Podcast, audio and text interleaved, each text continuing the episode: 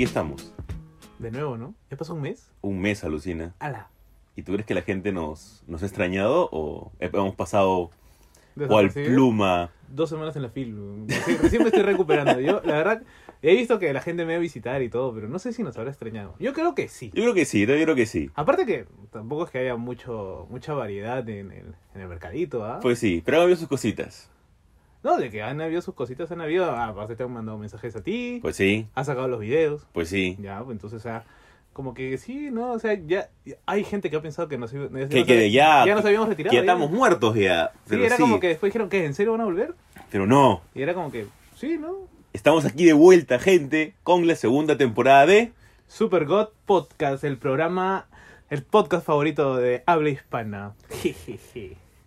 Hay varias cosas, han pasado varias cosas en nuestra, Ah, pero aguanta. en nuestra pequeña ausencia. ¿Ahí no tendría que ir la música? No, porque ya después está la música. O sea, primero está la música y después está intro. ¿Así? Sí, ¿Así va a ser? claro, sí, claro. Ah, bueno. Vamos, a hacerlo, vamos a hacerlo informal por el, el primer programa de la segunda temporada. Ya no, ya no escuchamos el... ¿Cómo se El? You Shall Not No Pass. Pero bueno, entonces... ¿Qué es lo que ha pasado, Joseca? Han pasado varias cositas hemos vuelto. chéveritas. Yo la verdad que a veces uno... No estar como que en el ritmo de la semana a veces Sí. te, te, Te juega, te descuadra, juega, sí. te descuadra de qué ha pasado, qué importante, qué no importante. A ver, desde que nos fuimos, ¿qué es lo que pasó? Bueno, estuve en la FIL, tuvimos algunas cositas muy chéveres en la FIL, Sí, eh, tú estuviste en la Comic Con, sí. ¿no? Entonces, no sé, hablar de eso, ¿no? Vamos a ver. Primero, creo que lo que es la FIL. Para mí creo que la carnecita de la FIL, creo que tú debes saberlo más, ya que tú estuviste ahí y viviste todos los días, todas las horas, Sufriéndola. sufriéndola. Para mí lo mejor fue Edmond Dumont. sí, sí, budón, budón, budón. Dumont, Este, me sorprendió, me sorprendió que... Eres un reconocido artista que Que- tiene varios títulos en Astiberri, así que no es cualquier persona. O sea, no me sorprendió que venga, porque normalmente la Embajada de Francia siempre trae gente eh, importante o actual del medio, mejor dicho, ¿no? Y Boudouin tampoco es alguien nuevo, o sea, el tío tiene una carrera, 81 Sí. años creo que tiene. Sin llegar muy lejos, la embajada de Francia fue también los que trajeron a, a Guy Delis. Claro, que trajeron hace creo que cuatro A- hace años. cuatro años. Cuatro años, sí, te pasé la foto, ¿no? Claro. Cuando fue a la librería Sur y nos firmó las, los libros, ¿no? Y me sorprendió ver que cuando yo tu- tuve que escaparme un rato de, de la chamba porque estábamos en pleno ajetreo para que me firme mi Dalí, pues. ¿no? Claro.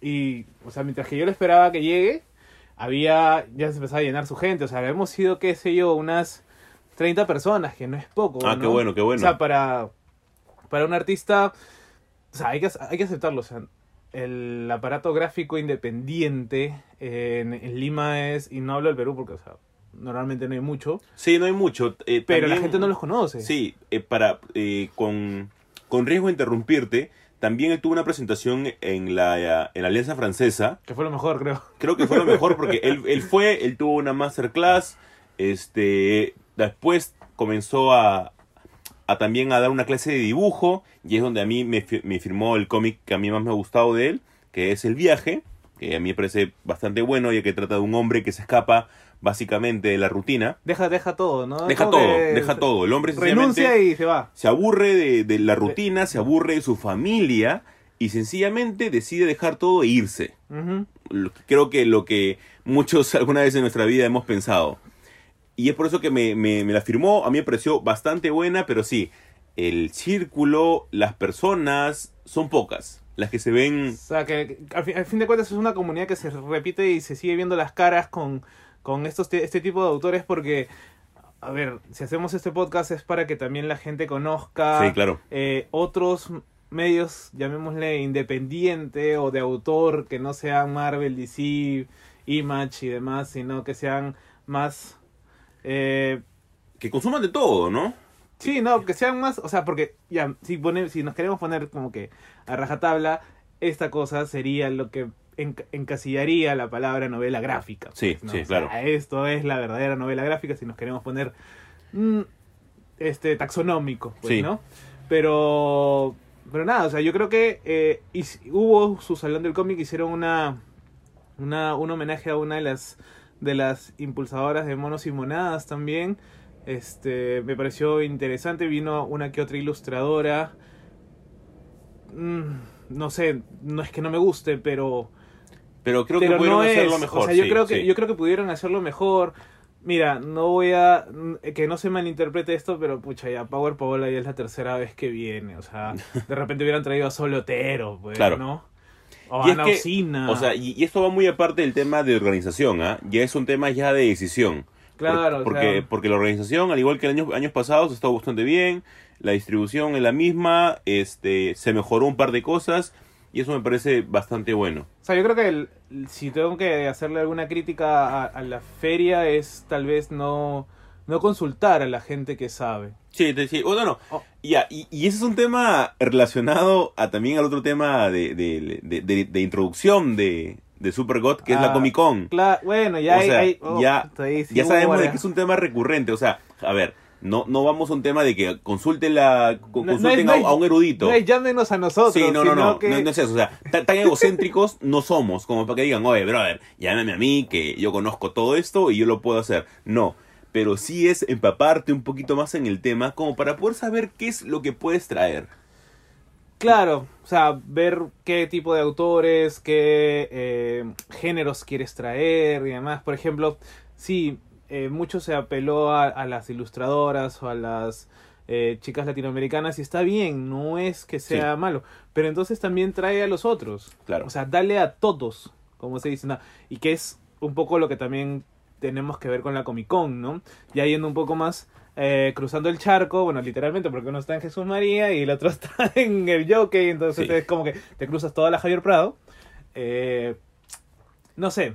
Fue, mucho 10 días. Ya, o sea, Creo que es un consenso general, así Sí. es como que a rajatabla, o sea, 10 días es y, no- y demasiado. nosotros ya lo habíamos hablado antes, porque habíamos dicho que nos parecía demasiado 10 días y yo defendí. Tú defendiste, yo, sí, yo sí lo critiqué. Yo defendí en ese momento Yo le di la duda. que tal vez era una, una forma de tratar, una manera de ver si que funcionaba. Bueno, no funcionó. Que quizás era necesario in- in- eh, este probar, Totalmente, es ¿no? to- totalmente, o totalmente sea, justo. creo que si es como que, claro, uno puede hacer decir, no, vete a lo seguro. Míralo como mirada de un empresario. Sí, ¿no? O sea, tre- tres días, gastos como que menos de 10, de, o sea, 10 días te generan mucho más gastos, eh, pero tú dices, ah, voy a la segura, ya me resultó una vez, vamos de poquito en poquito, bueno, quisieron apostar, bien por ellos, pero hubo demasiados problemas. Sí. Quizás como se dice el dicho, ¿no? Este, quien mucho abarca, poco aprieta, Sí. Y lamentablemente, obviamente se necesita bastantes artistas para poder cubrir esos 10 días. En el anterior, eh, los grandes artistas eran tres en específico. Por lo cual, obviamente, eran tres días y se prestaba más para eso. Ahora necesitas más artistas y, y se entiende que no todos deben ser del mismo nivel. Se tiene que tener algunos artistas de mitad para abajo. Y entonces ahí es donde la Comic Con falló, por ejemplo, con el tema de Aisha, que es este, la Power Ranger amarilla, con el tema de Sordon. Me sorprendió bastante el, el chico de Harry Potter. el fandom de Harry Potter nunca te va a decepcionar, creo. Es que nunca les han dado tampoco. Sí, pues. O sea, los, esta po- vez... los pobres creo que habrán tenido al chico este, ¿cómo se llama el ruso? Ah. Víctor Crump. Víctor Crumb. O sea, Víctor Crump que vino creo que para un popcorn o, sí, o fue para un eh, día del cómic del festival creo. No sé para cuál, pero vino y estaba lleno. Sí, claro. O sea, a los, a los pobres, a los pobres fandom de los Potterhead, Les es dan- a, a que nadie les da, nadie le da bola. Es que bueno, también sus, sus, sus más conocidos están muy cotizados. Son cotizados, claro. No es que no es que Daniel Radcliffe pueda venir así nomás porque sí. Pues. O sea, qué fácil, ¿no? De repente por ahí tienes a las gemelas Parvati. Ya, mira, inclusive al muchacho este gordito, ¿cómo se llamaba? Ah, ¿cuál gordito? El que tenía, el, el que era distraído. Ah, ya, claro, claro. Y, ta- Ah, y- y también. Neville. Neville, a Neville Longbottom, el, que o se volvió, el- que se volvió súper guapo. Claro, Neville podría venir Sí, claro. y la Pero- gente se, se volvería loca. ¿no? A mí, a mí me sorprendió eso. Yo estaba junto a la, a la cola de, de este chico de Harry Potter. Y me pareció, dije, ah, no, no va a venir nadie. Y de la nada vi una colaza y dije, wow, las Potterhead o los Potterhead nunca te Nunca te van a decepcionan. fallar porque los pobres no han tenido mucho, así que tienen Sí, que aprovechar. tienen que aprovechar. A comparación de quizás, aunque si hablamos de convenciones, tampoco es que los de Star Wars hayan tenido mucha gente. A lo mucho que vino Peter Mayhew, Vino Peter Magid, que no es, o sea, eh, hace años ya esto. Vino, que, que vino y- para y vino el pata que hizo la voz de, de del General Grievous. ¿Ah, sí? Sí, claro, vino para la Pop- Popcorn, la ¿Ah, sí? Popcorn que fue horrible, que Ah, el ya. descampado y todo. El último antes de, El último, de sí. morir. Es- ahora hemos tenido el año pasado Ray Park y este año a Temuera Morrison. O sea, así que sí hemos tenido, hemos tenido sus cositas. O sea, no es que venga Obi-Wan, o sea, no es que venga Ivan Ah, McGregor, jamás, hermano. pero bueno, no sé, ¿no? nunca Pero- se sabe. Eh, bueno, o si sea, vino Tommy. quién sabe. Entonces, yo creo de que si hemos tenido ahí, bueno, regresando al tema principal, eh, 10 días ha sido mucho. Creo que la organización ha sido mejor el año pasado en el tema de organizar las cosas. Eh, ¿Cuáles las atracciones? no, or- me- organizar como las firmas, organizar de repente eh, los lugares, eso me pareció mejor el año pasado. Sin llegar muy lejos, una de las cosas, las mejores cosas que tuvo la Comic Con fue la visita de uno de los mejores ilustradores que tiene actualmente Marvel, Olivetti. que es el señor Ariel Olivetti. Ariel Olivetti, a mí me pareció increíble que estuviera Gracias, Chiqui. Sí, grande Chiqui, grande, Chiqui. grande Chiqui.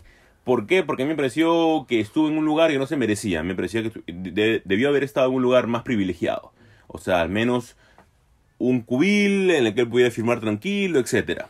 Pero que está. Bueno, yo no fui, pero este. Porque estaba metido En un, lugar feria, abi- ¿no? en, en un lugar abierto Pero- frente al escenario, en el cual no se podía casi sea, escuchar El nada. señor estaba acá y al fondo del este estaba él. No, exactamente a la mano derecha, ni siquiera al fondo. O sea, al costado de toda la bulla. al costado de toda la huella casi, así es. Y afuera.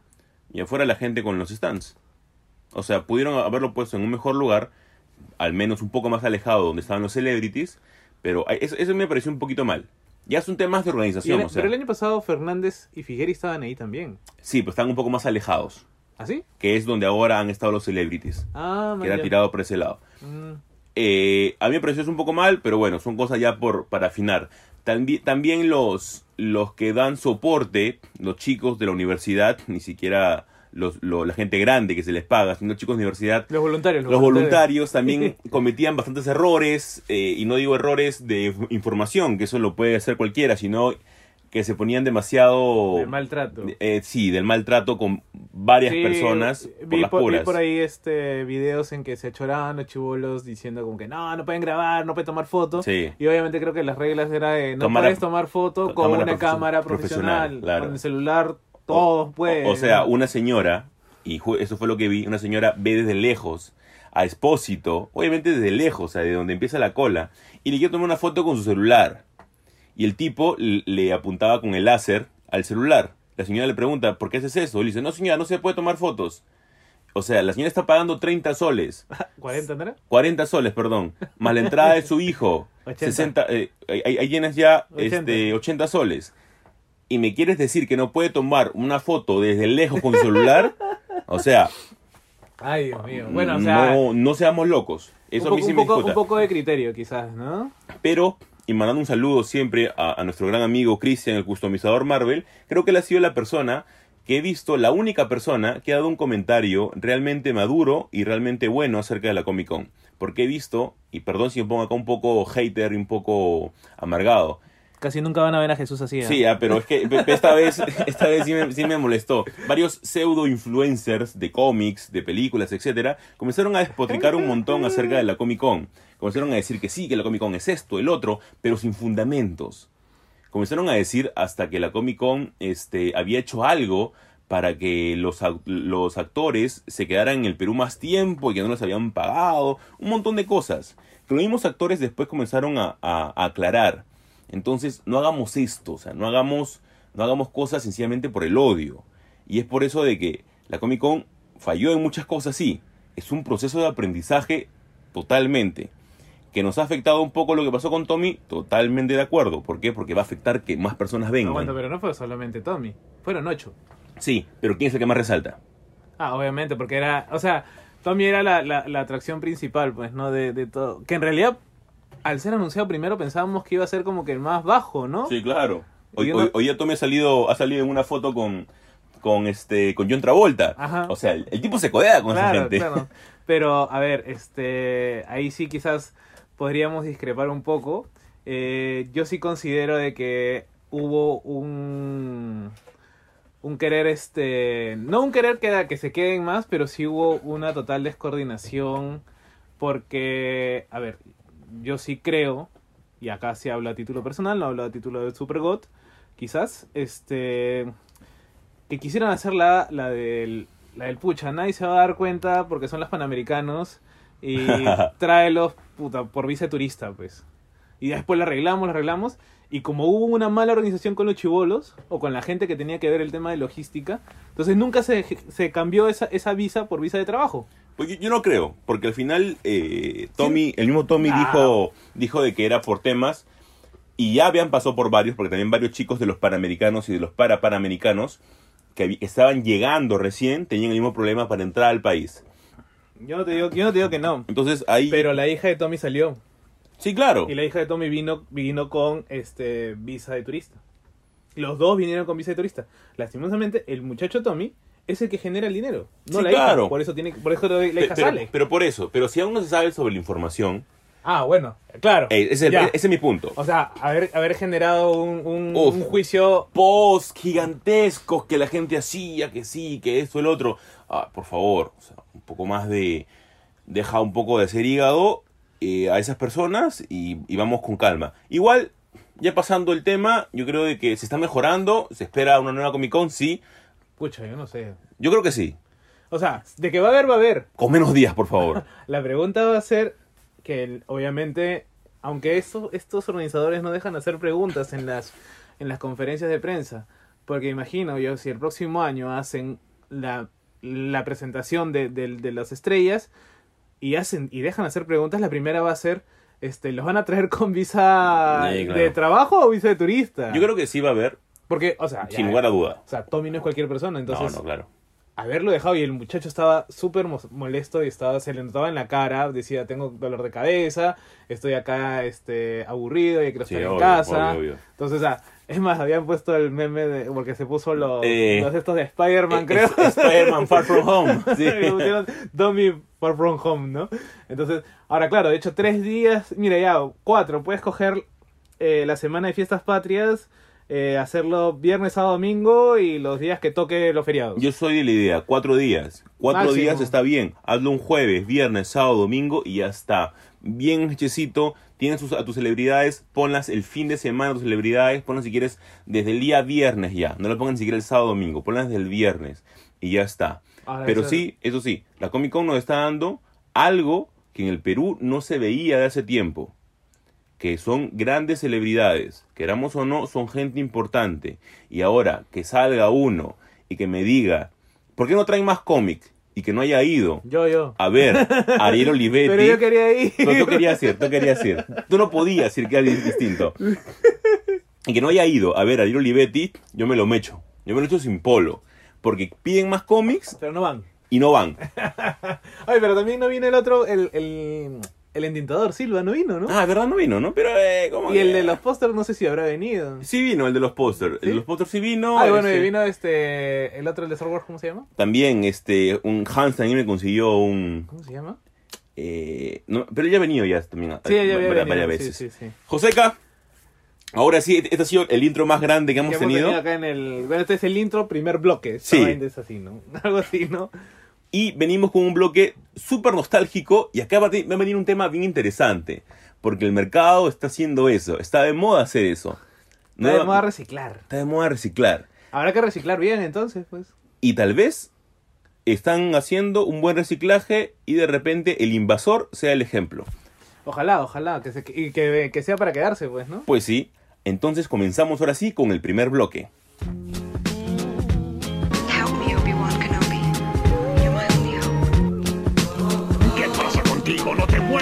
Ves que te voy a matar? Y bueno, entonces, ya en este primer bloque de la- el primer programa de la segunda temporada de Super God Podcast, vemos que ha habido estrenos interesantones en, Sí. el, en el mundo de las series. Qué han emocionado. Hasta ahorita no veo Chucky, ¿verdad? Hablando de eso. Yo tampoco. Sigue en cartelera. Sí, en cartelera. eso Ah, es lo ya bueno que en Esta cartelera. semana tengo que ir a verlo. Sí. Pero bueno, hemos visto, bueno, y a mí me sorprendió gratamente de que Nickelodeon haya sacado algunos personajes del, del baúl de los recuerdos, si se puede decir, ¿no? A inicio de los 2000, más o menos, teníamos a un Wallaby que parecía perro, hasta que te, te, te dabas cuenta de que él tenía un perro, entonces él no era un perro. Era un perro. Pero. Y vos decías, no, decías, es el canguro. Y todo el mundo hacía la broma, la de, oye, tú eres un canguro, ¿no? Y él dice, no, yo soy un wallaby. Eh, con sus amigos la tortuga y una res criada por lobos. No estamos hablando de nada más, nada menos que de quién. Del Rocco, de la vida moderna la de vida Rocco. moderna de Rocco. Me estrenaron un capítulo de 45 minutos. Pucha, los que tenemos ya casi más de 25 años recordamos haber visto la serie de Rocco con los Cabeza Grande, con la esposa de Filbur que tiene un garfio que es doctora. Eh, y nada, bueno, esta se llama Cambio de Chip. Rocco, la vida moderna de Rocco, Cambio de Chip. Y es lo que pasó después de 20 años de que Rocco estuvo perdido en el espacio. Acá, acá ahí es la, la gran aclaración, porque estaba leyendo que muchas personas no habían visto el último capítulo de Rocco, Claro. por lo cual no sabían Exacto. que Rocco se había ido de la Tierra. exacto. O sea, a ver, antes del, del, del, del estreno, mucho hay un canal en, en Facebook que es este Nixtalgia. Pasó tres, tres episodios que decían, estos son los tres episodios que tienes que ver para más o menos entender lo que pasó. Uno de ellos era el último episodio en donde Rocco eh, se va, se pierde en el espacio. Eh, el episodio del, del hijo de los señores Cabeza Grande, que él crea un programa que es el programa favorito de Rocco, eh, y que es la razón por la cual Rocco vuelve a la, a la Tierra, ¿no? Porque se le malogró el VH. Claro. Sí, está en VH. pues, o sea, literalmente estamos hablando del principio de los 2000, ese tránsito del VH al DVD, ¿no? Fácil para muchas personas habrán visto eso y como que, ala, ¿qué, qué, qué es VH? Hay, hay que darle, hay que darle. Hay un episodio de este programa en YouTube de los niños cómo reaccionan a las cosas antiguas. Ah, claro, claro, con claro. el VH. Yo me la vez pasada me vi el de las tortugas ninja. Pero viene el del VH. O sea, imagínate si esos niños que ahora deben tener, pues que 10 años, 11 años. No, para saben- nada, no saben. saben. ni siquiera el cassette. Claro. Entonces, quizás muchos han visto y de repente nos ha llamado la atención porque, aparte que es un, un estilo de anima- animación diferente. Sí. No, es un es típico de los principios de los 2000, como Rocco, como Coraje, El perro cobarde, La vaca y el pollito. No, el propio Cat Dog, la- No, las, cosas, las cosas del ¿no? Nickelodeon. Entonces, de alguna otra manera era se acercaba más a eso y era un golpe a la nostalgia. Sí. ¿no? Y a la semana siguiente, ¿qué nos traen? Nos traen Hace poquito nomás. el invasor favorito de todos, que es Invasor Sim. Yo la película la he visto y a mí me, me gustó más que la de Rocco. Porque te cuenta una continuación. Ese no, es, es- claro, ese va directo, o sea, desde que terminó la quinta, o creo quinta temporada de Invasor Sim. Que, El Sim, episo- el que- episodio que Sim siguiente. desaparece. Que sí, y, y ahí nomás empieza la película. Sí. En cambio, creo que Rocco sí intentaba hacer un juego de, de crítica, porque él, o sea, es una burla a sí mismo también el hecho de, pues no sé si estoy haciendo spoiler. Eh, eh, bueno, está en Netflix, ya pasó más de una semana. Ah, verdad, ¿no? Ya, Sí. ya no cuenta como spoiler. Bueno, entonces, lo que hace es, Rocco es pedirle al hijo de, de, De de- los de Cabeza Cabeza Grande. Grande que haga de nuevo la serie, porque ya no se, ya no se encontraban eh, ejemplares en VH de esa serie y el hijo dejó de producirla. Es como mucho de lo que hemos perdido también. Claro. O sea, por ejemplo, la vez O pasada... sea, es una nostalgia dentro de una nostalgia. Claro, que hace una crítica y una, y una visión eh, quizás esperanzadora. Por ejemplo, no sé, yo digo eh, que es difícil encontrar en un DVD de repente el Jivan Claro. y ya lo perdimos. O sea, eso no se puede recuperar ya. O bueno, sí se puede recuperar, pero difícil. Tienes que ir a Japón, no hay, no hay las versiones que habían acá, que eran las latinas. Eh, tampoco vas a decirle que lo vuelvan a hacer, ¿no? Pero, pero creo que juega un poco a eso. Y aparte, al hecho de que cuando sale un- una nostalgia o un reciclado, en el buen sentido de la palabra, muchos dicen, ay, no, no me gusta lo nuevo, que no es como antes. No tiene que ser como antes. Y no, y justo también Ro- Rocco es la, el mejor ejemplo. Porque le cambiaron la voz. Porque le, bueno, Bueno. le, le cambia la voz con, con un motivo, Un motivo porque se gi- murió gigante, pues, ¿no? porque falleció el, el, el anterior este, doblador. doblador. de voz de, de Rocco. Pero aquí lo principal es, a mí no me gustó mucho la película, o sea, yo sentía que, que tenía un tono diferente. Este, yo pensé que iba a tratar acerca de, de una aventura de Rocco en específico en una parte del tiempo de su serie, no que iba a tratar sobre la continuidad de lo que pasaba después. Claro, los episodios de Rocco creo que eran como que medios absurdos Y claro. cada, cada episodio. Y era como que terminaba y listo. Sí, ya está. Por ahí que de repente alguna continuación o alguna línea de, de, de acción, por ejemplo, cuando Filbur se casa y tiene sus hijos, ¿no? O cuando Heffer se entera de que es adoptado, ¿no? Él pensaba que era, sus mamás eran los lobos. Pero no cambia mucho la... Pero no, no hay, no hay cambia problema. mucho la línea. En cambio, acá sí ya es otro tipo de serie. Ya no estás jugando al, al humor absurdo o descontrolado, sino estás dando un poco más de profundidad al personaje. Sí. Además. ¿Y qué es lo que pasa con Invasor Sim? Con Invasor Sim sí tenemos una continuidad, pero tenemos con una exploración mayor a ciertos personajes, como es por ejemplo el Doctor Membrana. El doctor Membrana que quizás era uno de los personajes que más te daba miedo o que te, te contrariaba porque decías, ese doctor es el papá de Deep. Y es el, mayor, el más grande científico del mundo y no puede darse cuenta que existe, eh, que tiene un extraterrestre y un invasor como vecino. Como vecino, ¿no? Entonces sí, está... Y, y a mí, a mí me pareció muy bueno, o sea, el hecho desde, desde que in- inicia la película, desde que la hermana de Gas. Gas se pone su traje, un traje como si fuera de este antirradioactivo, para ir a ver a su hermano, que sencillamente apesta y se ha deformado. Esas partes a mí me parecieron muy buenas y me hicieron matar de y, risa. O sea, Deep es un clon. Sí, mm, Bueno, aquí de repente alguna gente no sabe este dato, pero Deep es un clon del doctor Membrana. claro. No, o sea, no es su hijo real. Bueno, Es, es por eso de es, como, que es como Boba Fett. él siempre, claro, es como Boba Fett con Jango Fett. Es por eso que él siempre le dice, ama a tu hermano, ama a tu hermano, porque es, es el mismo. Es el mismo, ¿no? O sea, es como que ámame a mí, ¿no? Pero, y bueno, Gern, ¿no? Que Gern es- Creo que Gern es el que se llevaba las palmas en el... Sí. Y los cerditos. ¿Por, por qué haces esto? No lo sé, sencillamente lo hice. E- Es absurdamente divertido. Sí, y, pero también avanza. Sí, ay, eso. A diferencia de Rocco, Sim sí tiene un desarrollo de historia. O sea, sí tiene consecuencias entre capítulos. Y eso es lo bueno. Ahí sí, o sea, sí era un... Es como una serie ongoing de, de, de cómics. O sea, es una linealidad que, con, que avanza, va de- de- describiendo. Inclusive, ¿no? Ah, Estaba... eh, a mí me gustó mucho Sim desde, desde que salía en Nickelodeon. Acaba, eh, acaban de, de republicar los primeros cómics de John M. Vázquez, que es el creador de Sim. O sea, él lo crea con 22, 23 años de edad. Ya trabajaba para Nickelodeon, hacía este, esta serie, ¿no? Pero me parece que es una una sátira muy bien elaborada porque, o sea, Sim termina haciendo lo que no debía hacer. A ver, él, a él lo, tra lo cirquen, lo traen o le- lo mandan a la Tierra para que pueda conquistarnos, pero al final de cuentas él defiende a la Tierra. Sí. O sea, de todas las otras que quieren conquistarla, y él las defiende como diciendo, no, yo nomás voy a conquistarla. Entonces él se mecha a todos los otros y termina defendiendo. Claro, la- y si te das cuenta, desde el hecho que empieza la película, ya comienza a hablar con los altísimos, y él le dice su plan, y él supuestamente es el peor de todos los invasores. Por eso nos di- le dieron a la Tierra. le dieron la Tierra. Porque es como que, ah, ellos... es- El planeta más fácil que existe es la Tierra. ¿Y por qué? Porque también te pinta algo que no habíamos visto antes de los altísimos, que eran cuando ellos destruyen planetas y pasan como si nada. O sea, pasan como si fueran eh, rosquillas. Entonces, encima te ponen las rosquillas que el invasor Tim, si no me equivoco, le había mandado a uno de los altísimos.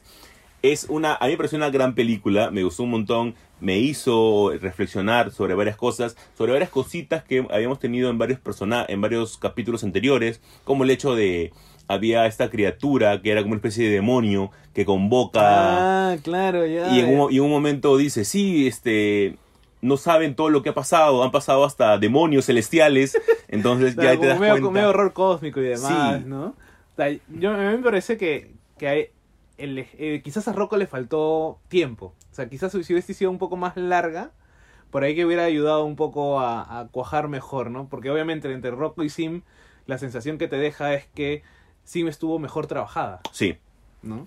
pero, o sea, tampoco es que haya sido una obra maestra, pero se nota que hubo más cariño. O sea, ahora maestra difícil, ¿no? Sí, difícil. Pero, pero a ver, sí, sí, porque lo que está haciendo es jugar a la nostalgia. Sí. Y hay que jugar bien. Y, y ese es el tema principal del bloque. O sea, ya, han llegado estas dos series. Han llegado Ro- Rocco y ha llegado Invasor Sim en modo pseudo película, pseudo resumen. Y tal vez tengamos más adelante. Claro, o sea, bueno, yo, yo me entero de que los Rugrats van a volver, no sé si en Netflix o en Nickelodeon, creo que es en Netflix. No es probable que sea en Netflix para que Nickelodeon siga vendiendo los derechos a Netflix. van a seguir este, van a sacar una serie ya no va a ser Rugras crecidos que bueno tengo eh, emociones encontradas Sí, con ellos igual, igual. pero van a volver los pequeños Eh, quién sabe que de ahí no te saquen hay monstruos con Eh, no sí. sé si tuviste eso Sí, claro, claro. con Oblina con Ikis con Crumb Y sin llegar muy lejos, hace poco tuvimos nosotros la película de Arnold, que al final ya nos dieron un final acerca Claro. de los padres. Y eso estuvo bien. No sé qué harían después. y yo no sé si fue bien pero era algo que la gente se preguntaba Mm. es como la mamá de Carlitos Pues sí. no o sea Bueno, era- a- al menos le dieron una, una madrastra, ¿no?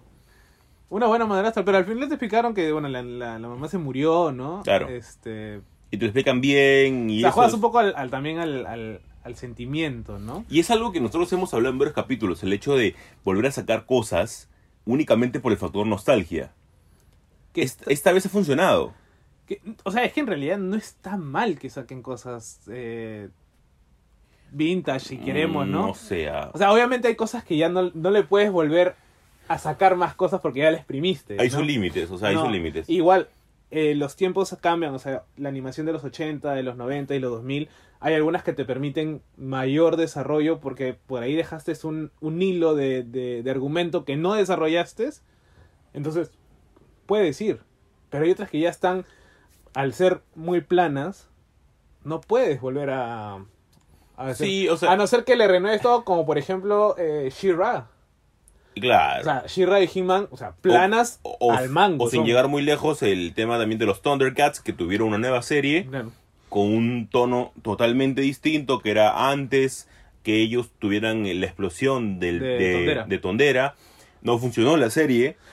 Y hay un montón de factores. O sea, yo sin llegar muy lejos, yo voy el hecho de que cuando Hollywood o cualquier empresa tiene algo, por, por muy pequeño que sea, como por ejemplo John Wick. John Wick la 1 fue buena. ¿Qué dijeron? Hagamos la 2. Dos. ¿Qué dijeron? La Hagamos la la 3. ¿Qué dijeron? Hagamos la 4. ¿Saben qué? Hagamos una serie acerca del hotel. Y va a haber una serie acerca del La hotel. precuela es eso, ¿no? Eso es como una especie de precuela y encima va a estar como formato serie. Y ahora también va a haber una que va a tratar sobre la historia de John Wick antes de la 1. Entonces Pero ya... está bien. Pero es como hermano... yo, yo quiero, yo quiero que me cuenten cómo era, cómo mataba a ese hombre. ¿eh? Pero todo tiene que tener su final, hay No, que ser bien abusivo. estamos en un medio en donde si encuentras algo que funciona, pues lo exprimes hasta matarlo. Sin llegar muy lejos, Star Wars. ¡Ey, ey! ¡Ey! Acaban de, acaban de cancelar Pero- este, esa cosa que se llama. Pero ahí es diferente. ¿Cómo se llama? ¿Cuál? Conquest. Ah, este, Resistance. Resisten. Pero Resistance no lo estaba viendo nadie, no lo estaba viendo ni los papás de los creadores. Pero es porque sigue estando dentro de la franquicia y es como que hay que darle y hay que darle. Sí, pero no hay nada. O sea, Rebels, por ejemplo, Rebels siempre es mi caballito de Ah, batalla para, para estos temas. Se generan cosas extraordinarias como Rebels y va a volver de Clone Wars, pero siempre y cuando no se queden únicamente en el universo Skywalker. Ahora, The Mandalorian es el perfecto ejemplo que yo espero que sea genial. Ya, pero aguanta. Eh, la- las tres temporadas. ¿Cuántas temporadas tiene Rebels? ¿Cuatro o cinco? Eh, dos. Dos No, nada Rebels- más. ¿Rebels tiene dos? Dos nada más tiene Rebels. Ya. ¿La primera quién la hizo? ¿Disney o la hizo Lucasfilm? No, la hace Disney. ¿Las Todo, dos? todo ¿Las- lo hace Disney, ¿sí? ¿Sí? Con Dave Filoni. El ¿Y único... quién hace el Clone Wars? Clone Wars sí ¿También lo hace. Disney? No, el Clone Wars, el nuevo va a ser de Disney.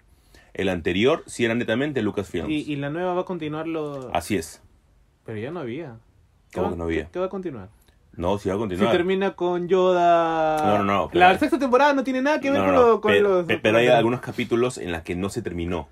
Hay varios capítulos en los que se pudieron haber hecho y es más, existen los capítulos en la red que la animación ni siquiera está terminada y aún lo puedes ver. Va a tratar también de esos capítulos y de ver esas historias inconclusas que quedaron. Ajá. Como por ejemplo cuando se va a Soka, Ah, ya. no claro. volvemos a ver a Soka, ahora sabemos que va a volver. Rebels, Ujú. entonces todo lo que cuenta antes, ¿no?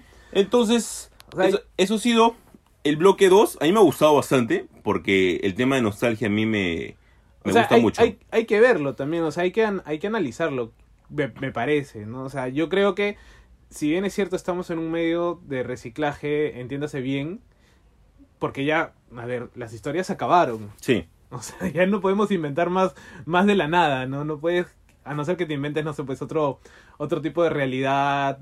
Pero ya las historias son las mismas, solamente cambiamos la forma de contarlas.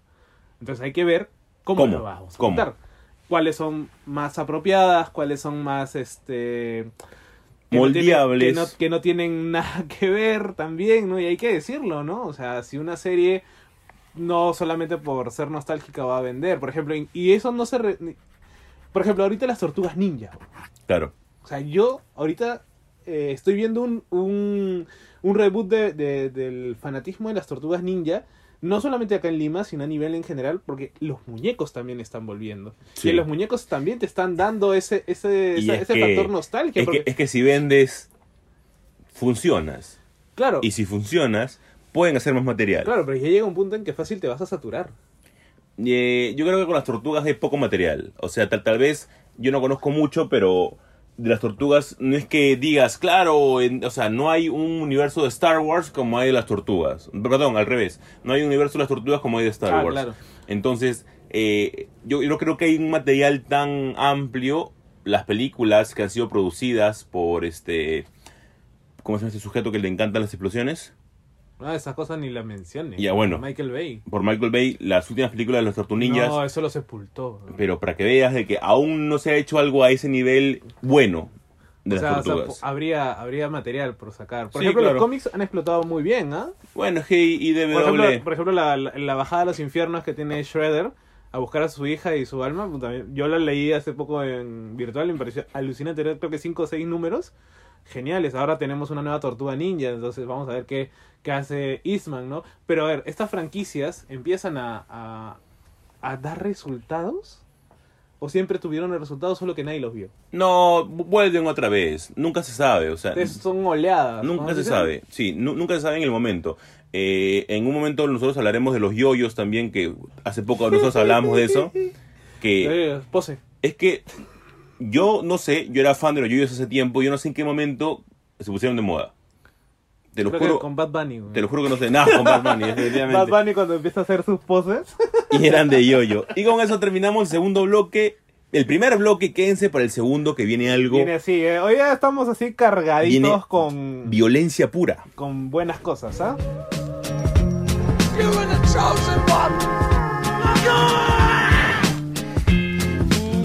Arrancamos con el segundo bloque y no todo han sido series animadas durante este tiempo, sino también hemos tenido algo que a mí me emocionaba un montón ya de hace semanas, que lo habíamos comentado, y es que se estrenó por la, por la plataforma de Amazon Prime The Voice, el cómic, uno de, los, ma- uno de los mejores cómics que he leído, creo.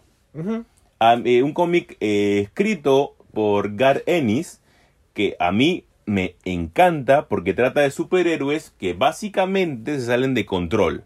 ¿Por qué? Porque es lo humanamente posible, lo que los superhéroes harían normalmente si tuvieran poderes. O sea, las personas comunes si tuvieran poderes. Claro, es que muchas veces decimos, no, este, los superhéroes siempre harían el bien. No, ellos también no, son no, hombres. o sea, es como que, no sé, pues por ejemplo, eh, qué sé yo, al...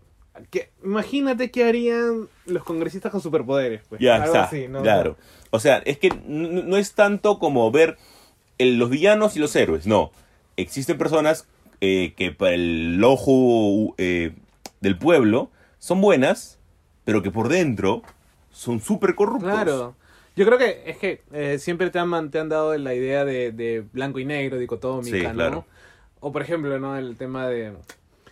Y creo que ahí esta referencia puede ayudar un poco en el sentido de Detective Pikachu. O sea, ahí, ahí de alguna otra manera se ve lo que pasaría si, tú, si los Pokémon existieran. O sea, por ejemplo, las peleas de los Pokémon. Claro. Es lo mismo que las peleas de perros. Sí, claro. No, o sea, y en la, bueno, en el, en el, en el anime no estaba, ¿no? Pero es algo que de, de existir también habría. Por ejemplo, no sé, habría bandas de gente que, que utiliza sus Pokémon de fuego, como los bomberos no, no utilizarían, utilizarían a los de agua nada más. ¿no? Claro. Entonces, The Voice de alguna otra manera es preguntarse y explorar que quizás, quizás el epítome podría ser Kikaz al final. Sí, claro. O sea, como uno de las tantas tradiciones que Y- tiene y- y que el Kikas cómic de superhéroes. Podría ¿no? aún entrar dentro de la realidad, ¿no? Porque The Voice ya vamos a un punto de que existen superhéroes como, como Superman, Claro. como pero Iceman. que han adquirido los poderes y entonces de alguna otra Sí. manera hacen lo que hacen. Y Kikas es alguien que no tiene superpoderes, Claro. pero que quiere. Ahora, siendo personas nosotros que hemos leído los cómics, cambia mucho la historia. Pero a pesar de eso, Es que hay algunas cosas que no se pueden adaptar. güey. sí, no, no hay ninguna- no. O sea, si es que realmente el cómic se hubiera adapta- adaptado al 100%, yo creo que no hubiera sido permitido en varios países. Pero ahora que se ha confirmado la segunda temporada, en donde nos han dicho que va a haber más personajes y aparte que va a ser mucho más sangriento. Bueno, sí, es que el cómic desde que arrancas es muy sangriento. Por eso, o sea, te digo, o sea, si la primera ha estado como ha estado, es más, ha sido la serie más vista en Amazon Prime. Sí, claro. O sea, ya, esto ya rompió récord para Amazon. Sí, O sea, Amazon y ahorita le va a poner todas sus fichas. todas sus fichas, O definitivamente. sea, es como que, y creo que a comparación de HBO, Amazon dice, haz lo que te dé la gana, Sí. pero hazlo bien. Es más, Karen Fukunaga, que es la que hace el papel de la hembra o de female, Female. eh, ella ya está grabando también, hace poco No, publicó todo, ya, imágenes, sí, sí, sí. o sea, ya están Y preparadísimos. todos llenos de sangre. A mí me encantó esta temporada, ¿por qué? Porque como dije, es diferente a los cómics, va por un camino, pero eh, también hace su propia versión de la historia. Y está bastante buena. O sea, hace su, su, su chamba en reescribir las cosas, pero no contarte algo diferente, sino adaptar, hacer una buena adaptación de, lo- Sí. de los pilares, si se quiere decir, de, las, de, de la serie. Porque las partes buenas, las partes fundamentales que nos van a llevar al desenlace, las tenemos. Como es, por ejemplo, la escena del avión. ¿Eso es spoiler? No, no es spoiler. Para la gente, ¿no? No creo. Es una escena, o sea, es una escena que aún ni siquiera saben la importancia, porque aún en la primera temporada no sale. O sea, pero ya le vas a decir que es importante, entonces la van a Es importante, así que véanla bien. La escena, bueno, mejor dicho, las implicancias que tiene la escena del avión, que también pasa en los cómics, que sencillamente Homelander no quiere o no puede eh, rescatar un avión, y sencillamente el tipo dice, ¿saben qué? Alaos, me Me quito. quito ya. Acá fugo. Acá fue, el avión eh, se estrelló, yo no tengo la culpa de nada, yo traté. Y obviamente en la serie, que es lo que hace que esto tiene implicancias también con el poder que le da el gobierno americano a los superhéroes. Exacto. Es una serie que a mí me gustó un montón y vamos a ver lo que tiene que ofrecernos en la segunda temporada. José Carlos, algo que ya creo que es la última pala de tierra Sí, ya. a no. una, O sea, creo que. creo a una que- tumba. Sí, yo creo que, a ver, fueron, quizás lo, no, no estaríamos hablando de, de esto Nuevamente. nuevamente, pero. Pero es necesario. a- al haber sido una serie que salía capítulo cada semana y justo en las últimas semanas de, es más, creo que termina el 2 de agosto, termina con el último capítulo. eh, hay que, y es, es en la época donde no estábamos, entonces hay que, que mencionarla que es que se acabó Swamp Thing Sí. se acabó. Fue un gran. Personalmente fue un gran capi- una gran serie. Tuvo sus altos y bajos. Episodios en que eran más de transición a las acciones. Los conceptos estuvieron muy bien manejados. La transición de la depresión que tuvo eh, Alec Howland al ser muerto y convertido en, en este elemental del verde estuvo bien trabajado. Las dudas que hubo en, en Abigail Arcane, Ujú. ¿no? La historia que también te cuentan de Abigail, que no es la misma historia del cómic. Los personajes no tienen los mismos orígenes. O sea, pero. Pero a pesar de eso, pero a ¿Te gustó? de eso- claro, porque aporta mucho y aporta una variedad de. Oye, esto no está tan mal. ¿No? Que quizás si hubieran respetado más el cómic, por ahí que dejaban mucho, mucho hueco y. pero es difícil, ¿ah? O sea, es difícil, por lo que me has contado, es difícil adaptar el cómic y no ser denso. Claro, es difícil no adaptar el cómic, y no- o sea, adaptar y no ser denso, porque conlleva muchos conceptos, pero lo bacán es que sí pudieron manejarlos. Por ejemplo, el, el hecho de, de- la conexión con el verde. Claro, en el cómic tú tenías a Constantine, pero acá como no lo puedes usar, ¿a quién usas? Al Phantom Stranger. Que te, que- que te funciona de la misma manera. Las referencias al primer arco, ya vemos el arco del, de los primeros 6, 8, hasta 10 números de Alan Moore están ahí. Solamente que no es la misma consecuencia lineal. Están. Sí. La, la depresión, el viaje a los infiernos, la salida, inclusive la propia lección de anatomía está. Y lo bacán es que te lo dan en el último capítulo. Y Pero, último- y- ¿tú, qué- ¿tú qué crees? ¿Que ya tuvo un gran final? ¿Tuvo un final ahí? No, o sea, obviamente, si me preguntas, yo quisiera que siga, ¿no? Pero, a ver, si me la, si, si me lo dejas ahí como está, pucha, bueno, es, es- Una- es una buena... Una temporada para dejarle a, a futuras mentes que se vean interesadas por Claro, o sea, si, con- si, si, si siguen ese mismo camino, pues funciona. Me parece que sí. Ahora, obviamente, uno dirá, no, que me den más y más. Claro, pero por ejemplo, los últimos tres capítulos sí son densos. Ya. Y cae Ahí- más y son creo que los que más te han gustado. Sí, pero son densos porque tuvieron que comprimir mucho. Porque la serie iba a ser primero de 13 y la redujeron a 10. Ya, sea, guau, los ya, últimos tres ya, capítulos es como dos en uno. Ya, yo te entiendo. Entonces, ahí literalmente tú, va, tú ves desde la 1 hasta el hasta el 6 y el ritmo tiene un ritmo pa, pa, pa, bien, bien este, manejado, buen timing. Y los últimos tres ya es una sobredosis de información. Que funciona, funciona para los que conocemos. Claro. Sea, alguien que de Eh, repente y, no y- conoce y- y ese no es el camino, pues. y ese no es el Ese camino. no es el camino. Pero, a ver, si, si entendemos... No que puede tú- ser que- eli- que tú- no puede ser elitista en base a algo. no, claro, ahí, pero si entendemos eso y decimos, bueno, ya, pues tuvieron que hacerla, no tuvieron que reducir, es lo que pasa con Constantine, que también lo redujeron y lo redujeron Malta, además, ¿no? Pero, a ver, ahí queda, y si funciona, si alguien lo compra, imagino que, que explicará mucho de los huecos o de estas, como hay un, un nombre ahora que se llama, este, que es gracioso cuando, cuando le escucho, porque creo que lo usa, King, Descrom- Descompressive telling, algo así, como que narración descomprimida. Y es como que, oye, siempre se ha hecho eso, no sé por qué le han cambiado el nombre, ¿no? Pero imagino que en una segunda temporada harían una descomprensión de, de estos tres capítulos para poder este Yo- explicarlo sí. bien. Yo, yo, yo a pesar de eso creo de que la serie ya, ya murió. No. Por, por el... Por el, por- por el- Ojalá que así mueran los Star Wars, ya vas a ver, ¿no? Eh, eh, es que sí, sí, eh, creo, creo que la, la fanaticada no ha habido tanta, tanto golpe. Ojalá Ryan Johnson siga dirigiendo Star Wars, francamente, en serio. Y es que la, la misma fanaticada no, no ha jalado a más. La Eh, cosa yo- es que al principio sí funcionó. Sí, yo creo que si hubiera habido más peso del fandom, tal vez hubiera habido ahí una presión. Lo que pasa es que, claro, hubo las primeras semanas que, que dijeron, "Oye, ¿cómo van a cancelar una serie que acaba de estrenarse? ¿no?" Claro. Y hubo tú, tú un pero mediático. Una semana, dos Sí. semanas. Y de ahí todos se quedaron callados. Sí. Entonces ahora, pucha. Ahora, es cierto que eh, tiene su fandom, es como un fandom fiel, ¿ya? Sí. Y de, ahí, de ahí, por ahí que dirán, pucha, ya que estamos con The Voice, por ahí que Amazon la compre. Sí, ya, ya, ya, ya son teorías ya. O que HBO o que- teorías o que locas, HBO sí. Compre, son. Pero no, no sé. no, no es tan sencillo así como. No, no es como decir, como si, ah, sí. No quiero que- comprarla, Sí, ¿no? oye, o no la usas, ya yo la compro. No, no es tan sencillo. Pero, por otro lado, como a ti te gusta decir, al otro lado del charco, Siempre, siempre. Tenemos una buena noticia, al menos que a mí me ha emocionado un montón. Y no voy a decir que se cancele porque también me gusta. Y es que Disney, o mejor dicho, Disney Plus, ya confirmó al fin una serie de al menos seis capítulos de Obi-Wan Kenobi, Ivan McGregor. Iba, iba a ser película, ¿no? Iba a ser película. Iba a ser la tercera película de estos... A Star Wars este, de- Story. De, de estos spin-off, ¿no? Sí, Pero qué bacán que le hagan serie, en serio, porque... y la va a protagonizar Ivan McGregor.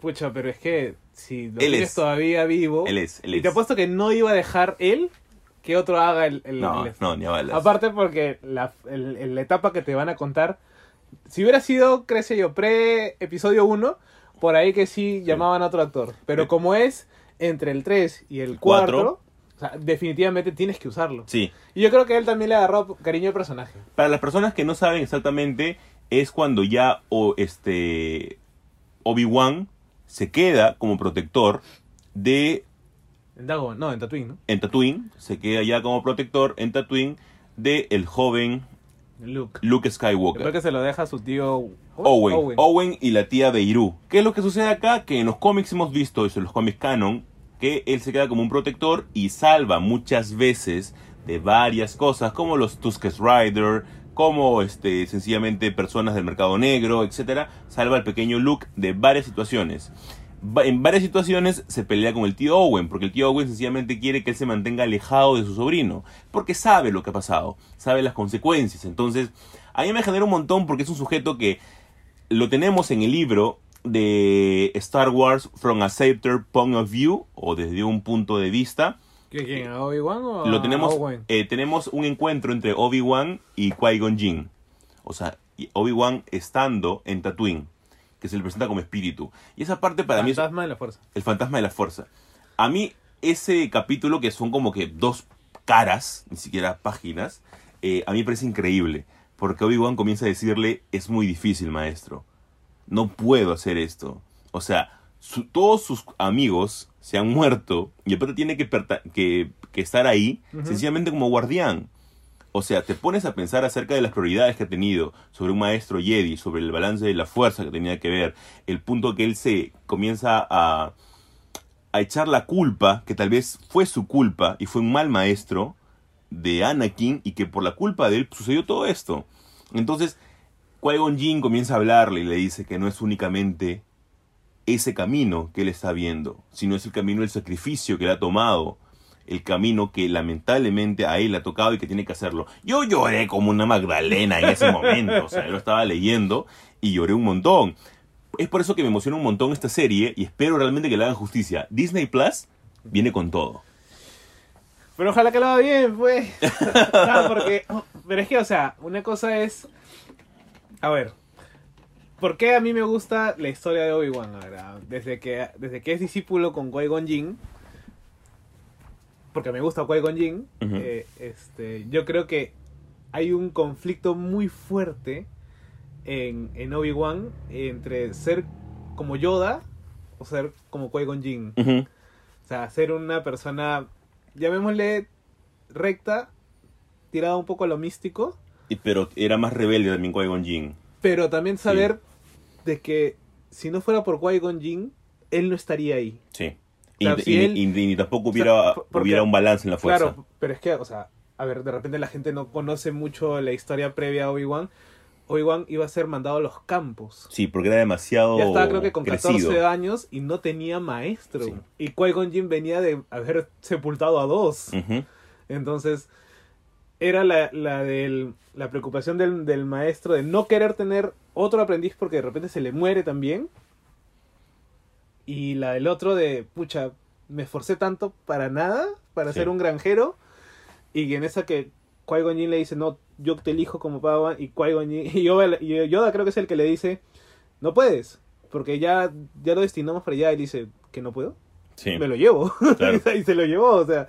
Entonces creo que el conflicto que tiene Obi-Wan es haber tenido esas dos tradiciones juntas, Sí, ¿no? y lo mejor de todo es que también en los cómics se te explica que sí, el maestro de Obi-Wan ha sido Qui-Gon Jinn, pero ahora es totalmente distinto que por quién ha sido entrenado. Él ha sido entrenado por Qui-Gon. Jinn y también por Yoda. Por, yo- por eso. O sea, es un gran maestro, es una es un gran Jedi. O sea, si la gente pensaba que Luminera Undulia era, era, era crack también, o Mace Windu era el crack, el crack, pues no. No, en realidad el verdadero crack es Obi-Wan. Es Obi-Wan. Es por eso que le confían tantas misiones a Obi-Wan. Y es como que el que mandan a todos, el que comanda gran parte de la guerra clon, sin dejar muy lejos a la gente brava como Kit Fisto, como Plo Koon, este, que... Pero creo que ahí entra el, el plus de Obi-Wan, es que Qui-Gon le enseñó a pensar, sí, claro. mientras que todos los demás obedecen. Es que Y el gran ejemplo... era más táctico. Pero es que el gran ejemplo de, obede- de obediencia, ¿quién es? Mace Windu. Claro. Y te das cuenta también, de, de repente, no sé si lo has leído, él tiene un cómic en el canon Claro. de cuatro números que se comienza a pelear con y al final queda arrestado con un maestro Jedi que le dice, ¿no te das cuenta de lo que estamos haciendo? O sea, nosotros tenemos que aprovechar esta guerra para nosotros sobrevivir. Y Mace Windu le dice, no, tenemos que seguir nuestras reglas. Y le dice, ¿no te das cuenta que nuestras reglas nos están matando? Y entonces ahí es como... Es que ahí también entra, entra el, el- el- el cambio de chip del de cómo vemos los Jedi. Por ejemplo, hablaba con un amigo hace el, el miércoles y era como que el, nosotros y Chivolo pensábamos, no, sí, hay que ser Jedi, queríamos Sí. ser Jedi. Y ahora decimos, no, está huevo. Es una mierda ser pues, o, sea, o sea, pero al margen de, de- de las acciones que han, que han tomado, si nos quedamos solamente en el en lo ideológico, llamémosle así en la parte del, del pensar de un Jedi, o sea, literalmente es son fanáticos religiosos. Sí, claro, claro. ¿no? Y, Sí. O sea, por más que sean los buenos, no son los buenos. Y ahí te das cuenta de que a la gente que ellos han expectorado, llamémosle Quinlan Boss, llamémosle Qui-Gon Jinn, Que son los que guardan cierto rencor. son los que guardan... Bueno, Quinlan Boss es el que guarda más rencor. Mm, Sí. Jinn es como que, bueno, me vale, ¿no? Yo Y- sé lo que sé y... Y, y- y si te das cuenta, igual los Jedi lo- los usan, porque igual a Quinlan Boss, igual lo... Es que saben que no pueden Lo- sacarlos lo usan. porque ellos tienen habilidades que otro no tiene. Sí, claro. ¿Por ¿No? qué? Porque han ido más con el lado oscuro, saben que tienen más habilidades, por lo mismo que han investigado más acerca de eso, para bien o para mal, y ahí es donde nace nuevas habilidades. sin ir, sin ir tan lejos. Es más, en, en la 6 de Clone Wars, en la temporada 6, eh, Qui-Gon Jinn es el que se le presenta a Yoda y le dice, oye, anda a ver a los Wills. Claro. Y él ahí se da cuenta de que de alguna otra manera, como en los primeros cómics, ¿no? De, bueno, eso ya son Legends, en Sí. donde tenías que tener un, un conocimiento de ambas partes para poder estar equilibrado. Sí, claro. ¿no? Entonces al, final, al final de cuentas te dice, oye, estos empezaron así y mira cómo acabaron. O sea, ¿en qué Y mira momento y mira cambian? ¿No? Has- Hasta ahora nosotros recién estamos teniendo, por ejemplo, el pasado de, del, del almirante Tro y que en Rebels, por ejemplo, ya lo han estado desarrollando o se estuvo desarrollando un poco más. Sin ir, sin ir tan lejos también, creo que el Conde Dooku es un gran ejemplo que no han explotado bien. Sí, y encima con, con tal actorazo, Porque ¿no? aparte que él no usa su, su, su seudónimo de Lord, él no, No. dice yo soy Lord Tyrannus, él no lo dice. No lo dice, para dice, nada. Yo soy el Conde Dooku. Sí. Y es como que yo Y- sigo siendo Jedi. Y, y aparte que es chévere que te llamen conde Claro. cuando tú has sido Drácula. no, pero aparte es como que él dice yo me salí de los Jedi no porque crea en los Sith, Sí, sino porque me di cuenta que ustedes estaban mal. estaban mal, exacto, exacto. Y es por eso de que tal vez El ataque de los clones es una de las películas más infravaloradas que tiene. Porque tiene todo ese pensamiento de Dooku. Pero es que, es que son detalles, Sí, son guiños, porque inclusive Yoda le dice, sigues peleando como un Jedi. ajá. Y se supone que cuando tú te pasas Y- a los Sith, Y Dooku le Tienes dice... que "Es aprender me, la- me- la- me- me enseñaste bien, maestro. Claro. Y él, él sigue con el respeto a su maestro y todo. Y es más, cuando Anakin trata de atacarlo, le dice... Ah, eres arrogante. Mejor, más arrogancia, doble la doble caída. la caída. Por eso, o sea, ahí eh, yo me la- cuando la volví a ver y con, ya después de haber visto Clone Wars, dije, brother, esta película, ya, al margen de todo, tiene muy buenas cosas sí, en sí. el guion. Sí. O sea, y, y, y que, que, si te lo, permite... y que si te lo permite- complementas con Clone Wars, el que es mucho más. O sea, ahí la parte, si ya quieres explorar la parte mística, Sí. del pensamiento, ideológica, lo que sea, está en Clone Wars, ves los, las consecuencias de la guerra, Sí. y está en el ataque de los clones. Y de los primeros capítulos, ¿ah? los capítulos en los que sencillamente los, los planetas dicen, ya, ¿quién me da más? ¿El Conde Dooku con este y con la rebelión? O O los Jedi. o los el, Jedis, el, el- el- ya. el imperio, ¿no? él dice, no, que nosotros somos los buenos. Amigo, a mí me importa quién me da de comer. ¿Quién, me, ¿Quién no me va a matar? ¿Quién- quién- sí, o sea, ¿Quién no me va a matar? yo quiero, yo quiero eso y nada más. Y es por eso que en los primeros capítulos tenemos un, un capítulo justo en la que se pelean eh, Yoda con unos troopers y Isaac Ventres. De arranque nada más te comienza a plantear todo eso. Me encanta hablar de Star Wars, te juro Sí, que me no, motiva un no, montón. y aparte, o sea, de alguna otra manera, en la serie, también ves cómo crece Obi-Wan. Sí, claro. O sea, porque una cosa es ya verlo en, el, en las películas nada más, pero cuando ves, ya, inclusive ya lo que tú mencionaste en tus historias de repente, que es el Obi-Wan humano, Sí. que ama, Que ama. y que llega a un punto en que dice si- a, a Satín, si tú me hubieras dicho, yo lo dejaba todo. Todo.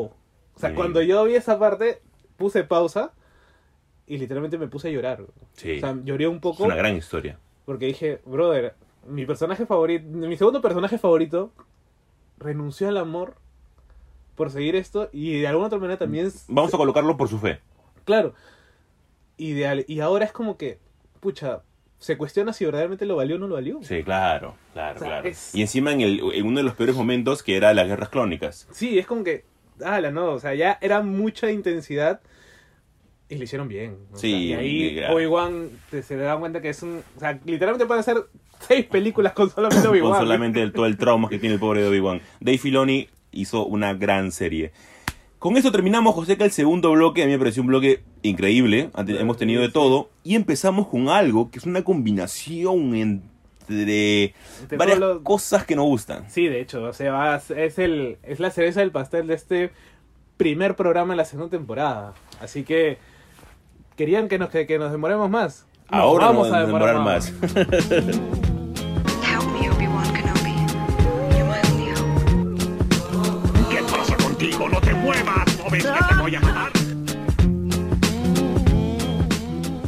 bueno, ya para finalizar este, este primer capítulo con una cereza así gigante, Bueno, esto es algo que de repente muchos ya no, no recordarán, sí. ¿no? Pero, o no, No- qui- o no quieren, o no rec- quieren recordar. Yo creo que más eso. Más eso. Pero antes del, haciendo un poco de, de historia, antes del cine de superhéroes estaba el cine de videojuegos. Sí, que tal vez ha sido uno de los que más ha sufrido. Sí, o sea, una cosa es hacer un videojuego de una película y otra cosa muy diferente es hacer una película de un De videojuego. un videojuego. O sea, ahí ya, ahí hay, hemos tenido, madre mía, cuántas decepciones. Uf. Y bueno, y, y esto es porque se anuncia que James Wan como productor eh, va a sacar una nueva película de Mortal Kombat. Ya tiene creo que 3, 4 actores confirmados, que sería creo que es Raiden, Liu Kang y este Sonya. Que siempre son los, los que. los que. O sea, sus guerreros principales. Claro, o sea, dentro del, del universo de Mortal Kombat siempre es este Liu Kang, está Raiden, Raiden. eh, por ahí que cambias a Sonya por Johnny Cage, pero por ahí va, va la cosa, ¿no? Y es que Mortal Kombat tiene bastante mitología. Porque sin llegar muy lejos, el hecho de que. A ver, si de repente alguno ha jugado los, eh, los juegos. Eh, Raiden es uno de los personajes principales porque es uno de los dioses. Claro. es uno de los dioses, de que él es uno de los que baja para poder poner un poco de, De orden. de orden. No, pero a ver, sí, y ahí acá podemos citar a nuestro amigo Jorge de Te lo resumo, es que él tiene un te lo resumo de Mortal Kombat. Y él dice, bueno, Mortal Kombat empieza porque es como que tienes que ganar 10 veces un torneo, que es un torneo entre mundos. Y él pregunta, ¿no? ¿Y por qué tendrías que ganar 10 veces un torneo? O sea, no tiene, no tiene ni puta lógica. pues. Ningún sentido. Y obviamente quien ha ganado 9 era este... Shansung. Sí. ¿no? Y ahora está, es- justo la historia que vemos es en la historia del último, bueno, en la película es la historia del último combate, del décimo combate que si ganaba Shansung podías eh, destruir la Tierra o conquistar la Tierra y, y ser, ¿no? Pero a todo esto habría que preguntarnos también, bueno, ahí el universo se extendió, ¿no? La segunda película es malísima, Sí, muy mala. muy bueno porque también, ah, bueno. Mala a nivel Mario Bros. Y ahí es.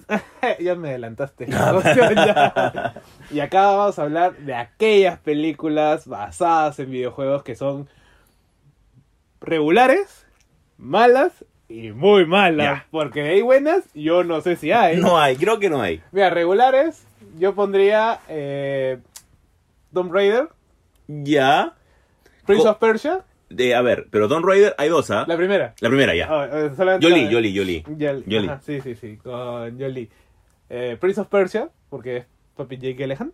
Donnie Ya. Darko, Donnie Darko. Ahí discrepo, pero continúa. O sea, no es que sea buena, pero respeta alguna que otra cosita. ya. O sea, yo creo que una buena adaptación de un videojuego es que tanto respeten cosas del guion, cosas del personaje y por ahí que este, le metan sus, sus cosillas. Su pues, ¿no? cosita, su cosita. Por ejemplo, en Mortal Kombat tú no sabías la historia del- de, los, de los torneos. No. Ahí te lo ponen. Ajá. Te, te da un contexto y todo. lo- Claro que hicieron mierda personajes como este la mamá de Kitana, pero. Bueno, eso es después. Después, después. Ese es, pero. O hicieron, literalmente, también hicieron mierda la historia entre. Kitana y, Li- y Liu Kang. Entonces dijiste. Tomb Raider. Tomb Raider, Prince of Prince Persia. of Persia, Y de ahí creo que. De ahí creo que no salvo. Sí, es que no hay, no hay, no hay muchas. Porque, a ver. Cuando lleguemos a la desastrotas hay un montón. Hay un montón. Eh, yo creo, a ver, Prince of Persia me parece aceptable. Este. Assassin's Creed, ahí varios me van a agarrar, pero a mí me pareció también aceptable. Eh, no me pareció tan mala la película. Y creo que también me quedo únicamente con esas dos. Pero creo que ahí, ahí Assassin's Creed ya se basa en los libros también. Eh, sí, claro. Porque también sea- agarra parte de lo que es el pre. Claro, entonces como que ya no necesariamente es del, del juego, entonces bebe de otros lados, ¿no? Ya es una lectura un poco a multinivel. Y le fue muy mala, le fue muy mal en en el cine, en la crítica, en varias cosas. Sí, yo la verdad que no, de ahí, de ahí no salvo a más nadie, creo. Ahora, las peores ¿Que no vamos a ir por las malas? La, ¿O vamos de frente a las peores? Sí, o sea, sí, es que, es que, es que no hay punto intermedio, creo. Mario Bros. Mario Bros. creo que es la peor, ¿no? La peor de todas, es la peor de O todas. sea, esa sí no se salva ni, ni, ni a nada. Pues, Hace, hace, hace poco un amigo este, me comentaba que a su hijo le encanta Mario Bros. Puta, que no le haga ver la película. Y le hizo ver la ¡No! película. Sí. Y le hizo, Lo mató. y le hizo ver la película. Porque de la nada le dijo, oye hijo, ¿pero tú sabías que había una película de Mario Bros? Y le dijo, no, en serio, le dijo, sí. Entonces el hijo lo buscó en YouTube, vio la película y le dijo, ¿en qué momento aparece Mario Bros? Ahí está, pues. Y le dijo, ahí está, pues el gordito. Y su hijo, que tiene creo que 8, 7 años, le dijo, no me digas que el que estaba a su costado era Luigi. Claro. Y le dice, sí, claro. Y Koopa le dice, el, el gigante, El con, gigante con, con- cabeza, con pequeña dinosaurio, le dice, no, imposible. Y el niño como que entró en trompo y este y no, y no entendía. Creo que lo único que, que respetan es a la bombita. Sí, nada más. Y después Porque nada más. Yoshi. Entonces, ya te das cuenta de que ha habido ahí un... Sí, yo creo, yo creo, y es más, eh, buscando ahí o sea, videos en YouTube y demás, hay un brother que es como que te dice lo bueno, eh, lo bueno, lo malo y lo que no se entendió de tal película. Y este y habla de, en Mario Bros de que literalmente pensaron hacer una secuela. ¿Ah, sí? Sí, ¿Qué tal es? porque sí les fue bien en taquilla. Ah, ¿en serio? Sí, alucina. Y a la gente está loca. No, o sea, le fue bien. Todos terminaron así hechos. Dice, esto es una porquería. Pero este, pero respondió la taquilla, entonces había plata, y dijeron hay que hacer la segunda, pero como hubo problemas con el director y los actores de la 1, que era muy muy abusivo, dicen que era este, hacía mucho bullying. O sea, Luigi es el amigo de John Wick. Claro. ¿Te das cuenta? Sí, sí, exacto, es el amigo de John Wick. Entonces, pero ahí había eso. Ahora, yo la verdad que con Mario Bros creo que es una de las peores aberraciones y el director tiene Sí. un círculo en el infierno ganado solamente, para él. Él- Él junto con Paul W.S. Anderson, que es el que hizo todas las películas de Resident Evil. Y Michael Bay. Y Michael Bay. ¿Por qué? Ah, Y, y ahí justo yo siempre comento una, una curiosidad de esto. ¿Por qué? Porque este W.S. Anderson hace la película Resident Evil y la hace con Mila Jovovich, que ella no tiene la culpa de nada. La Reina Roja. ¿Por qué ella comienza a hacer todo esto? Porque el pato es su esposo. Ah, mira, no sabía. Es por eso de que tú, tú dices, Mila, ¿Por favor, por qué haces esto? salte de esta franquicia y es porque es su esposo el que hace todas estas películas. Entonces al tipo le dicen, oye, ¿sabes qué? Las películas están yendo por mal camino, estás adaptando cosas de las que tú quieres de los videojuegos y no va por ahí.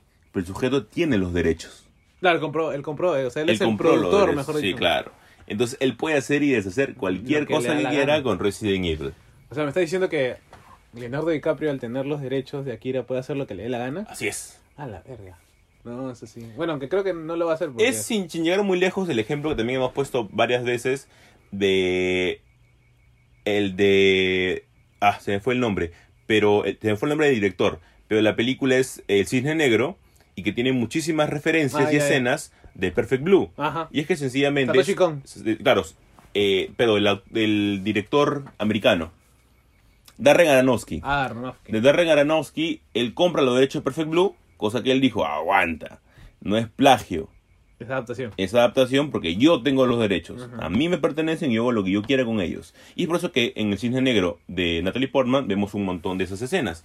Pero regresando al tema de los videojuegos, este, sí, Una de las peores sería Resident Evil. de las peores para mí es Resident Evil. Todas. De la segunda hasta el final. A mí la primera pasa. Con mayonesa. Sí, con mayonesa y con tarí. Ya, ¿qué más podría ser peor?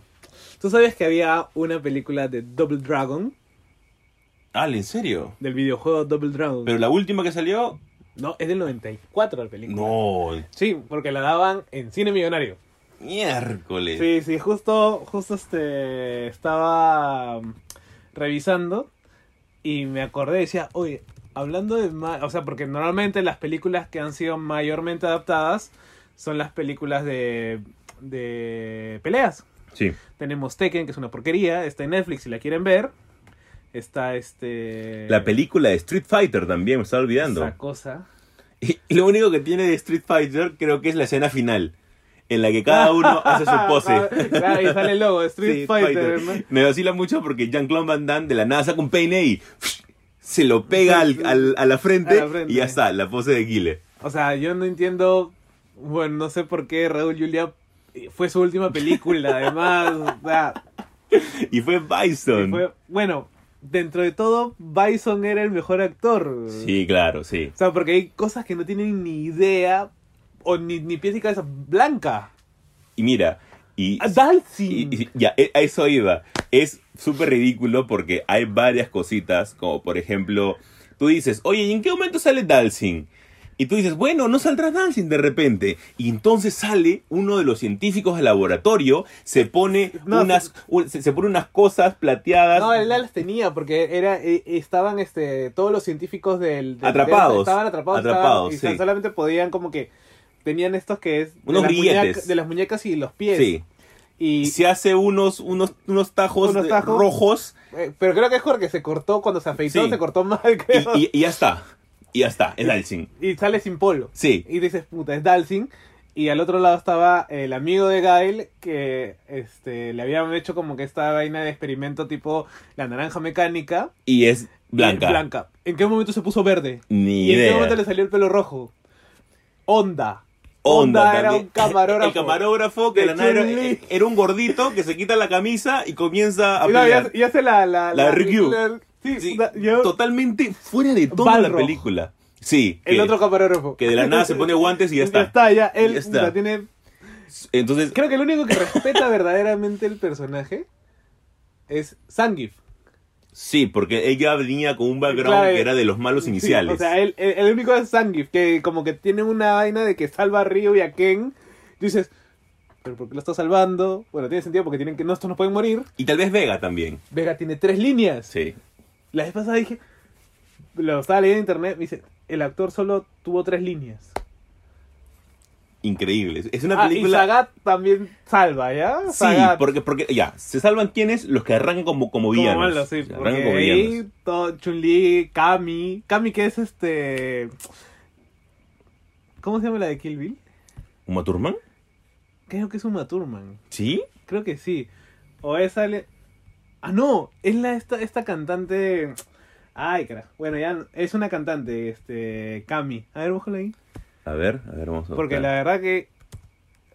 Uma Thurman no. No, Uma Thurman no es. No, no creo que sea Uma Thurman. Street Fighter, pon- Street Fighter Kami. Cami. Mira, estamos buscando acá. Mira, ¿cómo será, ¿cómo será que esta temporada se viene con todo? Que ahora estamos buscando los datos en, en, en vivo, ¿me entienden? ¿Ella? Claro, ella es este... No sale su nombre, ¿no? Pues no. A ver, pon ahí en... Ella era una cantante. Claro, Sophie... No, Sophie Lefector no está, no me acuerdo su nombre. Kylie Minogue. Es que no, ni, ni a balas. Kylie Minogue, Kylie Minogue es. No.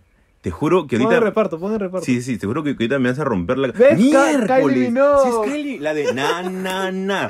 Na, na. No. Es más, este, el, el Guau. pendejo de Django Van Damme se, se le levanta, güey. Me acabas de romper la cabeza. Sí, Kylie Minogue es Cami, güey. Increíble. O sea, en, en- o sea, sale, aparte que se ve súper joven. No, pero la Este, película es de los, del 98, Claro. Wow, increíble. Increíble. O sea, Claro. una que nos estamos este, también salteando es Hitman.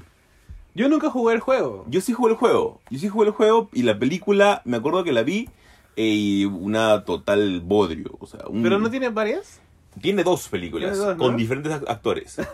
Hitman las de dos. un Hitman diferente. No, y ahí, y hab- volviendo un poco de Street Fighter, Street Fighter fue tan mala que la secuela tiene que ser animada, porque nadie, le- nadie iba a entrar al esto. Y es más, hicieron Street Fighter 2 Sin, también. sin llegar muy lejos, la serie de Street Fighter es buena. Es una Ah, serie pero hay muy, muy varias. paja. La serie animada del 94, si no me La equivoco. japonesa. La japonesa, claro. Ya. Porque después también tiene otra película que trata acerca de Chun-Li. De hecho, no. Y es- ah, no. y es malísima, malísima, ¿Qué hicieron malísima. ahí? ¿Qué quisieron hacer, la verdad? Yo, la verdad que no. Creo que las películas de, de, de luchadores son las mal maltratadas. Porque creo que hasta King of Fighter tiene una. Eh, ¿Sí? Sí, King of Fighter. Es más, bueno, Mortal Kombat, Tekken, King of Fighter. Este. Double Dragon, que en su momento era una de. La que sí no sé si tiene película, creo que no es Contra. Ah, es cierto. Contra no. Y que sería chévere que tenga. Pues sí. ¿No? Hay que poner a Sylvester Stallone y Jean-Claude Van Damme. Y tal vez una, una de, de los videojuegos que yo pensaba en ese entonces que era una película era Apocalipsis ¿Cuál? con este con Bruce Willis. Nunca lo jugaste era para, para PlayStation 1. Ah, no, no, no. Este de acá, yo juraba que era una película. Yo pensaba que estaba jugando un videojuego basado en una película. Pero no, era uno de los pocos que tenía todas las características del personaje principal, que era Bruce Willis. Ah, como lo que está haciendo ahora este. El de Metal Gear, que utiliza actores de verdad para hacer sus personajes. Ah, claro. Ah, man, ya. No, eso no sabía. ¿Cómo se llama? Hide... No, Hideki no, no. Eh, no, Bueno, ya él, él ese chino. el chino loco. Pero sí, Pero o sea, ahí, o sea, bueno, Detective Pikachu ahora. Detective pues, Pikachu, o sea, los últimos que hemos tenido han sido ¿no? House Detective- of Dead también creo que es una película basada en un, en un juego. bueno, sin llegar muy lejos, también Doom con La Roca, que también tuvimos esa, esa de ahí, o sea, eh, hemos tenido Puta, ¿qué tal es Bodrios? en Warcraft también, que aún se espera que el hijo de David Bowie continúe con las películas. No, o sea, es que ya, a ver, en su tiempo, a ver, vamos a contextualizar un poco, ¿no? Su, su tiempo eh, es diferente a que saquen una película de un videojuego ahora. O sea, yo creo que Warcraft, al margen de que sea buena o mala, igual iba a jalar gente. Eh, sí, claro, hay un fandom En- gigantesco. En cambio, ponte 10 años atrás, 20 años atrás, que hagan una película en videojuego, no iba a tener la, la misma recepción. Sí, es que hay sus límites, porque por ejemplo, eh, Rampage, la última película de... Hoy está basado en un juego Está también. basado en un videojuego, la del gorila En una- blanco. en un arcade, en un Sí, arcade, claro, creo, ¿no? Que comienza a destruir todo y de la nada pusieron a Dwayne Johnson y ya está, pues. Yo- bueno, no, Juman- Jumanji no es ningún juego, ¿no? No, claro, pero igual como que se basa en algo. No, pero por ejemplo, o sea, si me sacas una película eh, Left 4 Dead, ¿Ya? va- igual va a ser taquillera. Sí, aparte tiene. Tiene todo, o sea, Tiene todo. to- En cambio, creo que, a ver, ahí también, que quizás por ahí podemos hacer una segunda parte de esto, porque ya extendemos un poco el... El, el, ¿El tiempo? el- no, el tiempo no, sino extendemos un poco la línea a ver el contexto de producción de los videojuegos también. Sí, tal vez. O sea, porque, a ver, la NES mm, como que no te permitía mucho. No, y aparte no se puede hacer una historia igual como en los videojuegos, no la puedes pasar. Por más que ahora los juegos son más cinematográficos, eh, hablando, no se puede pasar la misma historia. Ah, no, de hecho que no, pero por eso te digo, o sea, a ver, en la NES no te permitía o no jugabas mucho con el guion. Ya, claro. Entonces, si le haces una película, te la tienes que inventar, Sí. ¿no? Entonces, en cambio ahora, adaptar un juego, ya tienes con un guion, porque ya son más elaborados, ya son más trabajados. De Last of Us, por ejemplo, literalmente Ya. esa cosa es una película. Andaba pensando en eso. O sea, si haces una película de The Last of Us, No tiene sentido, porque ya la es una ya película. lo tienes. ya, que ya es una película. Copias y pegas y dice los mismos guiones. Claro, es más, traes a los mismos actores. Si Sí, quieres, claro, ¿no? ya o, está. sea, o sea, ya ahí ya tienes. Es como God of War. Tampoco tendría sentido. Sí, no, no. O sea, ya, es una- ya son películas prácticamente. sí, claro. ¿no? Entonces, creo que, por ejemplo, no sé, me gustaría una de Contra. Una Ya. película de Contra. Una de Battletoad. Ya. ¿no? ¿Sabes qué me gustaría a mí? Una película de Metal Slug. Metal Slug, pues. Ya está, ya. Claro, Metal Slug. Metal Warriors también. Este, hay una, eh, la de, bueno, creo que es un libro de la selva, pero creo que también tiene película esa. Pero, no sé, creo que tendrías que recurrir a la NES o a la, al Super Nintendo para poder... Y hasta el PlayStation 1, tal vez. Hasta ahí, como para que pu- puedas agarrar y hacer un homenaje. Una de Crash. Una de Crash, imagínate, ¿no? Lo que sería una de Crash. Oye, una de Crash podría, ahora que ya le han dado un reboot en la... Súper, súper animada. ¿no? Pero súper, súper animada. Vamos a tener la de Sonic. De la Sony que está pasando Ojalá por vamos todo este proceso de bullying. de bullying. No, ya, ya no tan bullying, ¿no? Sino que ya Sí. el bullying tuvo efecto y, y ahora tienen que reconfigurar toda la película y nos la patean hasta el 2021, creo. Entonces, pero de ahí tendríamos que buscar los hitos, ¿no? Pues sí. Crear, crear buenas historias. Hay Del- material. Pucha, sí, hay- habría que, que ver un poco la historia del videojuego también, que creo que es una arista que no hemos hablado mucho. Hemos acá, hablado ¿no? y que tal vez quede para Bueno, si la gente le gusta, puede decirnos que si- nos comenten. que nos que nos comenten ya qué otros otras temáticas y áreas Sí. deberíamos abarcar, ¿no? José Carlos, ¿qué te ha parecido el primer capítulo de la segunda temporada de Hem- Super God Hemos Podcast? renacido contra todos. Pues sí. Y se vienen hartas cosas, Ya, ¿ah? ya tenemos un calendario bien hecho de todos los programas que se vienen, con las cosas que se vienen en los calendarios geeks, así que prepárense para cosas algunos muy buenas. especiales, algunos invitados también. Sí.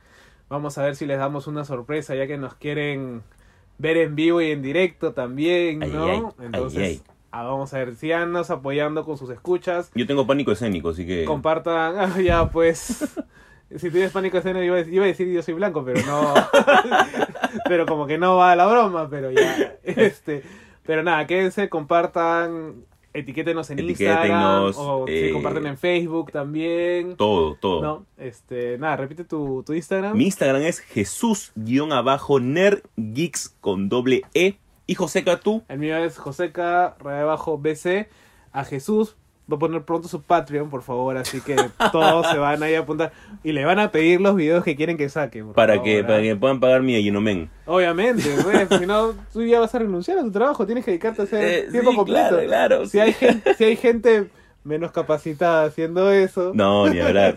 me, me encantaría, me encantaría. José Carlos, jódalo, jódalo. ha sido un gusto volver a este programa. Exacto, nos hemos pasado el tiempo porque es Sí. algo que ya vamos a ir trabajando también. Pues sí. Pero nada, quédense, nos estamos escuchando, gente. Nos escuchamos. Chao.